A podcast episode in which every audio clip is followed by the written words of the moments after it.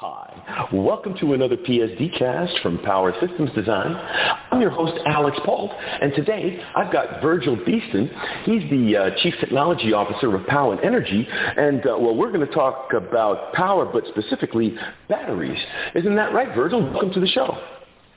Yeah, hi, Alex. This is a great opportunity for us, and I'm really excited to talk with you and your audience today about batteries. Well, batteries is the choke. Batteries are the choke point right now. I mean, I've been saying to my audience a lot lately how power is sexy again. You know, you got to do the dance, but are sexy not because people have fallen in love with power supplies and batteries and capacitors. They've fallen in love with the idea of energy management being an enabler and, and with uh, higher efficiencies and all of that long tail that goes with it. And batteries are the current bottleneck. Isn't that right, Virgil? What, or what do you think?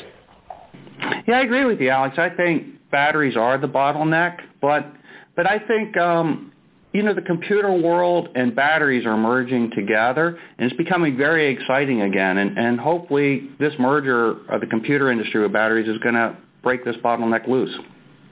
Mm-hmm. So now, Virgil, I, I, I'm, I'm assuming that you mean this integration of logic and sensors and advanced electronics in battery systems in the packs themselves and being connected to the Internet of Things and into an intelligent management system is what you're addressing, right? Um, that's right, Alex. So, so I, I think the, the most value added is bringing batteries, which are a commodity, and bringing, you know, like metal and plastic together are commodities. But if we integrate our knowledge of the computer industry and software, we, we can actually have a whole new concept and model about how this thing works and apply all our knowledge from the computer industry and, and really move this thing forward. And, and what I mean is the telephone market and the computer market merged and gave us smartphones. And today, you, you know, it's a wonderful device. And I think energy storage, and particularly battery packs in the computer industry are merging together, and it's going to have the same breakthrough we, we really think of a battery pack being just like a desktop computer. And so once you think the battery pack's a desktop computer, you want to develop a battery pack operating system, and you want to link them together just like laptops are linked together all over the world over the World Wide Web. And, and that's really the unique vision we have. We see energy storage and battery packs not just as a as a commodity. We see it as a desktop computer, and we apply all the things we've learned about computers to this new product. Now, um, when you say everything, are you talking about the hardware side, the software side, both, integration? Give me a little bit of background of where in the value chain you're inserting your solution. Um, I, I think it's primarily software first and hardware second. I, I think mm-hmm. Powin Energy is more like the Apple model where we think a tight integration between hardware and software makes a better product. But you could also use the um, Android, right, or the Microsoft model where you have an operating system and it's open and, and it's not so tightly integrated. Mm-hmm. The, the thing I'm, I'm thinking about is most energy storage systems and battery packs now are custom made and it needs a lot of skill. We want to be the first person to mass produce battery packs and make it just like buying a computer, a printer, and a scanner from Walmart. Somebody could take it home, not have all the programming skills they need, but connect them together. And they start communicating just like when you plug your, your laptop computer into some kind of network. Um, well, anyway, it's a, it's a. Oh, go ahead. Go ahead. I'm sorry. No, no, no. Go ahead. Ask your question. okay. Well, actually, what I was about to jump in with there is that that is a that is a wonderful thing. However, the problem when you try to get across a scalable, uh, integrated, useful modular system, you have to then start talking about proprietary connectors or proprietary software or open forum connectors or open system software. How do you get that development in such a, um, an environment? Um, so, so, so, so again, our model, which is really important, is that every battery pack is just like a desktop or laptop computer. And when you link these things together And, and we're talking about just getting a cable and, and using like an RJ45 cable you can plug into the front of these battery packs. They start to communicate and they configure themselves just like buying a printer and a scanner and a computer, take it plug in, they all communicate. And they join a network and know they're part of a, say, for example, a local area network. And, and so we're not really trying to make anything proprietary um, as far as hardware goes or software. It's really a concept that, that once you imagine these battery packs as a, a, computer, you can apply all the knowledge, everything you know about taking your computer and hooking it up to a network so that the average person can do it, not just, you know, skilled engineers. Does that make sense, Alec? Mm. Makes, actually, that makes complete sense, Virgil, because like I said, my concern is with proprietaryism, but the fact that you came out right out and you used an industry standard connector in your, when you were talking about it and uh, that you're open to this, I think that's very, very important because you can, your solution can be magic and pixie dusts on the inside of the box, but the outside of that box has to talk to the rest of the world in an understandable and uniform uh, and standardized fashion. That's right. And, and if you think about, say, some other large-scale battery systems have maybe 200 or 300 battery packs. I think mm-hmm. conventional people may look at that as a product, and so you need a lot of engineering support, and a lot of people have to go in and, and program it and adjust it. We, we kind of backed away from that. We see each of those batteries as a standalone, for example, laptop computer. And so it has to get an, an address. It has to be addressed. Well, in a conventional setting, if, if it's done by engineers, they open it up, they move some dip switches, you know, they do something to give it an address and put it back. Well, the average person is not really capable of doing that. So, so just like an IP address for a computer, you, you turn on your computer, it searches for an address, you know, it gets an IP and it can start communicating. Well, our battery packs work the same way. You plug in, you know, 20 of these things, you just connect them by a cable, they start communicating. And, and we have what we call a hello message. Hello, I'm generic ID first and last name. And then the higher level computer says, hey, generic name first and last name, you're now number one. So, so the person doesn't have to have any knowledge about how this whole communication infrastructure works. They just plug and play, what we say, right? Well, exactly. That's and that's a lot like uh, well, all of the near field, well, any actually any of the uh, integrating technologies such as Wi-Fi, such as Bluetooth. Uh, if we can make it an IP-based system, then you can integrate with any infrastructure. That's exactly right, Alex. And the, and the great thing about that is it opens up the ability to collect data and, and to, to automate everything. So, for example, if your desktop computer has a problem, it'll come up and say, hey, I got a problem. Can I try and find a solution? And it does it all automatically. Our battery packs will do the same thing. They say, hey, I got a fault or I got something internal that's not right. And they want to, to reach out to a home company and look and see if there's a software update to fix a bug. Or they want to report that, hey, I, I have an issue. I should be replaced. And and then you have a whole automated system that, that the person doesn't have to go monitor it every day, but they'll get an email and say, hey, battery pack, whatever needs to be replaced. And, and a normal person can go out there, unplug the wires, right, without really any tools, pull it out, open a box with a new one came right from the factory, plug it in, and, and it takes care of itself. That's, that's all they have to know to do maintenance on these systems, which will open it up so that so it really becomes a mass-produced product and not something that you know is kind of custom built by engineers. Mm-hmm. No, I agree with you completely. That's great. You know, you plug the device in, it wakes up, says, "Hi, I'm here," and instead of having to chase it down, it comes to you. That's right. And, and like I said, as as we keep developing our software and making better software, the devices can call home to a server and see if there's an update of software, and they'll update themselves automatically, just like your Windows computer does. It's it's constantly saying, "Hey, there's a new update available. Can I update it?" You give a permission, our battery packs will just be automatic. They'll just check and say, "Hey, there's an update available," and they'll update themselves. Nice, nice. Now, um, what stage are you at in presenting uh, this solution to the industry? Uh, are there products out already, or are, they, uh, are you in development with customers? Um, where are we with this? Um, so, so, so overall, our company's been in business for about four, maybe almost five years, and we've done a lot of R&D. We've done several demonstration projects with a couple utilities.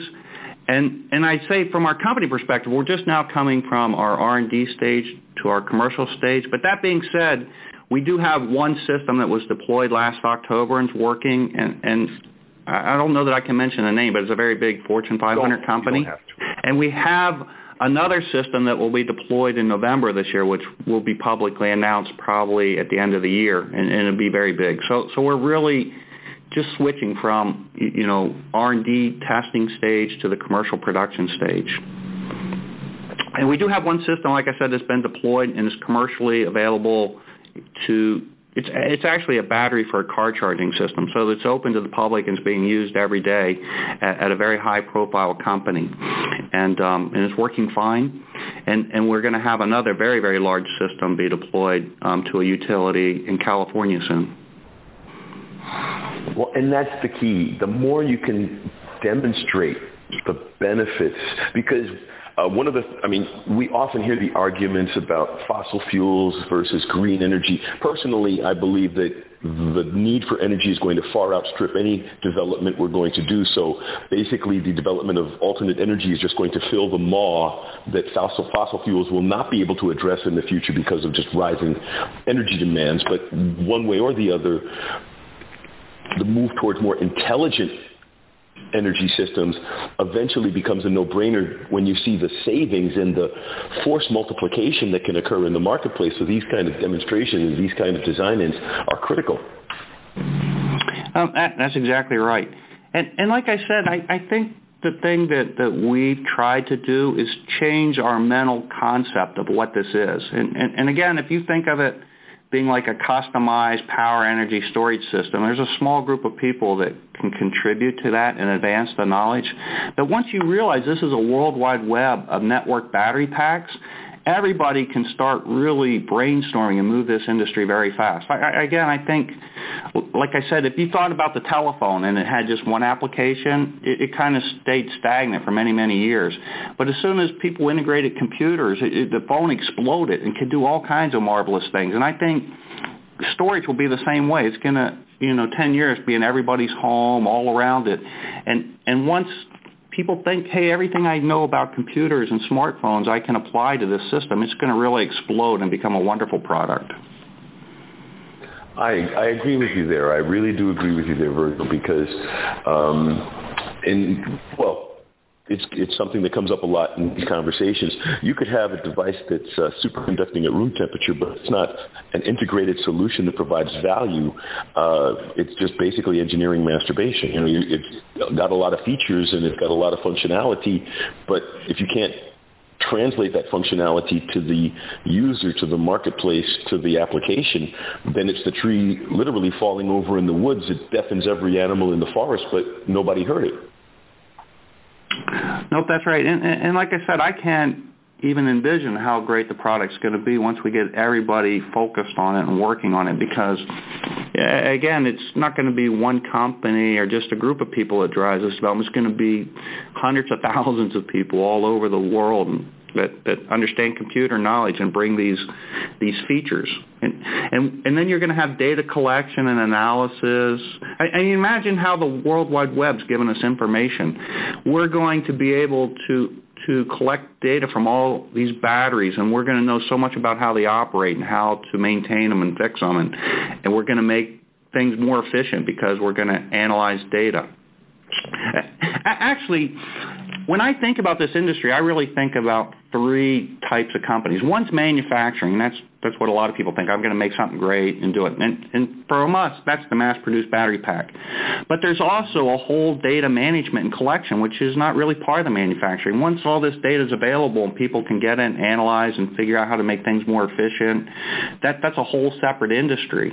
And, and the one that's the most dear to my heart is insurance. Right now, it's hard for people to, um, you know, go get money to buy these things.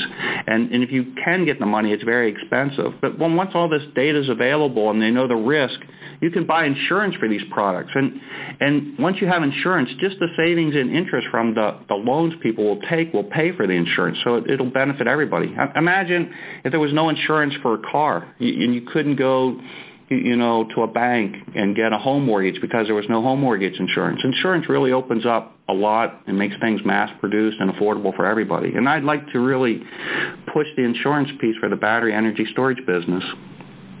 Mm-hmm. Well, and that makes sense too because eh, the more it makes sense financially, the more it also then makes sense for adoption. Nope, that's right. Uh, again, it's it's really a wonderful industry, and I can envision so much. But but even my view is probably very limited to what's really going to happen, right? well, and that's another thing that always comes up in our conversations uh, here on the show is uh, if you show something to a group of engineers, you're going to hear eight applications you never thought of.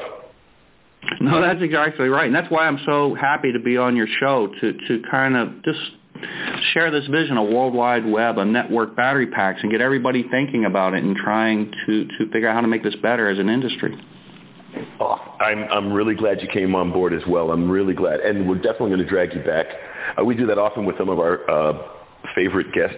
Uh, tell us a little bit more because I want to see how this uh, develops, and I'm really curious to see where it's going. Yeah, excellent. Like I said, I, I think I have a vision, but but I know my vision. Probably next week you're going to have a hundred callers come back and have greater ideas than we even talked about today. and that's what I love about our audience. So uh, before I let you go, though, Virgil, um, I always well. First off, what's the URL? What's the website? Um, it's www.powinenergy.com. Excellent. Um, so, and the other thing is, is that I never let go of my guests until they get the last word on my show. So it could be a little bit more about the company or uh, your services and products, or just a tip for our audience. But the floor is yours. I think I would like to say that energy storage is going to be a great industry. It's it's going to be just like the computer revolution. It's it's at the very beginning of this S curve, and and I encourage as many people as possible to think about this and, and help us grow this industry. We're going to transform electrical power, and we're going to make it available to the whole world. Just for example, the telephone relied on landline cables, and so only very rich countries could afford that infrastructure. But as soon as wireless cell phones came along, you didn't need that billions or trillions of dollars of infrastructure, and cell phones are available all over the world now. And, and there's still a lot of people in the world that don't have reliable electrical power. And if you think about the microgrid being solar and storage, it's kind of like a cell phone tower. And, and so we're going to make reliable electrical power available to the whole world. It's it's going to change, and and I want to be part of that industry. And I think a lot of people out there can contribute even more than the people that the industry right now. And so I encourage young people to want to get into this business and do it that's a great way to end this, Virgil, because I agree with you completely. I think uh, the virtualization of power is the last great step to achieving um, the maximum efficiency, energy management, everything. I agree, Alex, and, and thank you again for letting me come on your program and and I'm really happy we got a chance to, to spread the word and get other people excited about this. Oh, pleasure is mine. So I'd also like to thank everybody out there in the audience for taking the time to be with us. We wouldn't be here without you. Tell your friends. This is Alex Pault for Power Systems Design. Have a great day.